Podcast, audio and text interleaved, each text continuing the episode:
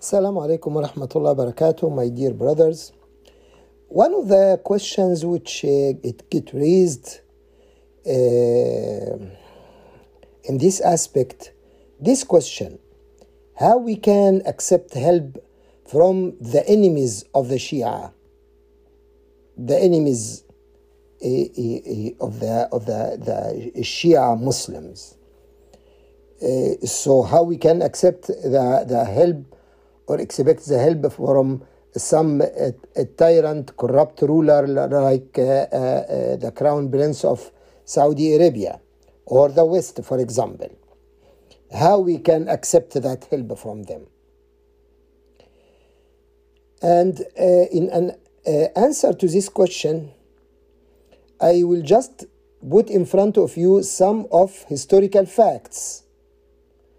And these facts will answer the question by itself. First, who liberated Iraq from Saddam? The Shia liberated Iraq from Saddam and liberated the holy place in Najaf and Karbala and Samarra from Saddam and his tyrant regime. The Shia did that? No. No. The West did that. The Americans did that. Does the Shia protest against that? Of course not. Nobody say that. Nobody put even this argument. How we can accept no, Saddam should stay because he is a Muslim and we didn't accept any help from the non-Muslim or the enemies of Islam. Nobody say that. Actually, for 20 years now, we are enjoying free access to the ziyarat of our imams every year and in, in each year three, four, five, six times based on that invasion.